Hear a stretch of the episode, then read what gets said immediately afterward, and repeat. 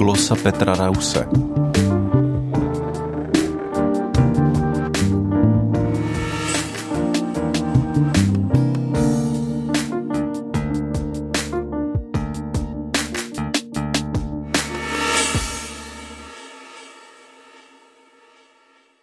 Glosa je zvláštní formát. Nepřináší dogmatickou pravdu. Není výsledkem dlouholetých výzkumů. Nemá obecnou platnost. Je to myšlenka. Pohled konkrétního člověka na konkrétní situaci. Je to podnět k úvaze.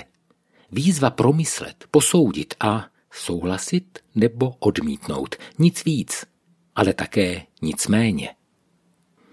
Výzvy k přemýšlení zdá se nemáme rádi.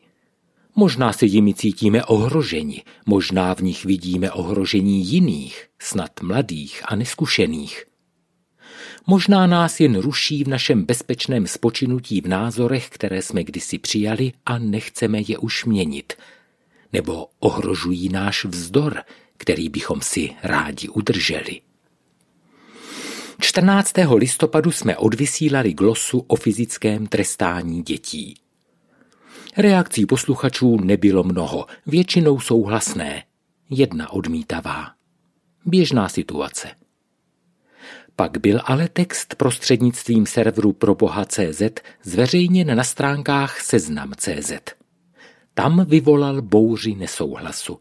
Sešly se desítky odmítavých, ba protestujících reakcí. O žádné kladné nevím. Ty reakce mi přišly zajímavé. Zdaleka jsem neviděl všechny. V těch, které jsem četl, se objevily postoje provokující komentář. Především některé zmiňovaly týrání.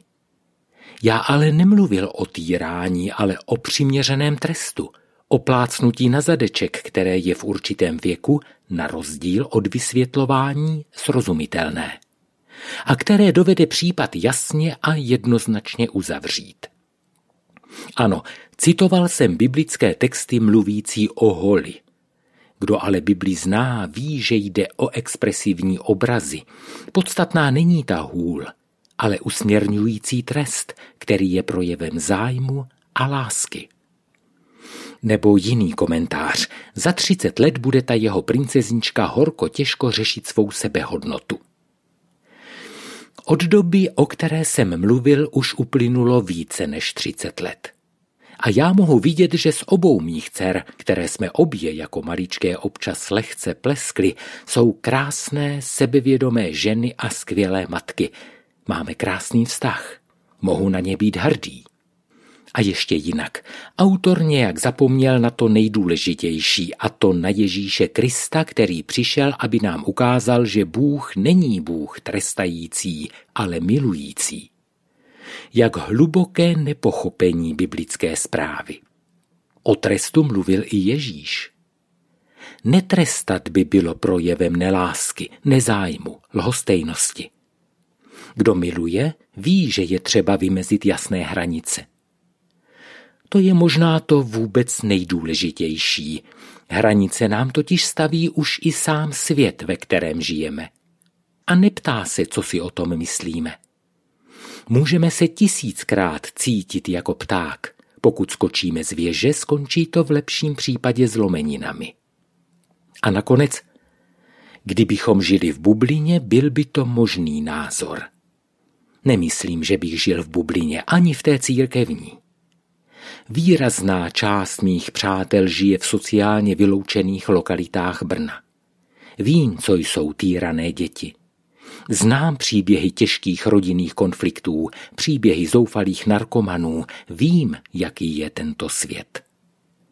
Vidím ale také, že mnoho větších dětí je nepřiměřeně trestaných právě proto, že v raném dětství jim nebyly jasným a jim srozumitelným způsobem zřetelně vymezené hranice. Na mnoha případech jsem mohl vidět, k čemu vedla takzvaná volná výchova. A co řeknu na nesoulad svého pozorování s řadou sociologických studií? Od dětství celou první polovinu svého života jsem žil v akademickém prostředí. Jako biolog jsem se naučil, že solidní výzkum odpovídá zkušenosti. musí být opakovatelný. Pokud se moje zkušenost od závěrů někoho jiného zásadně liší, ptám se po metodice, kterou použil. I v tomto případě by mne velmi zajímala metodika výzkumu, který by prokázal škodlivost občasného plácnutí na zadek. Standardní výzkumnou metodou je vytvořit si hypotézu a pak se ji snažit všemi možnými způsoby vyvrátit. Pokud se mi to nepodaří, mohu mluvit o přijatelné hypotéze. Mediální prezentace řady současných společenskovědních výzkumů působí spíše jako hledání cest, jak svoji hypotézu potvrdit. Taková cesta by ale k pravdě nevedla.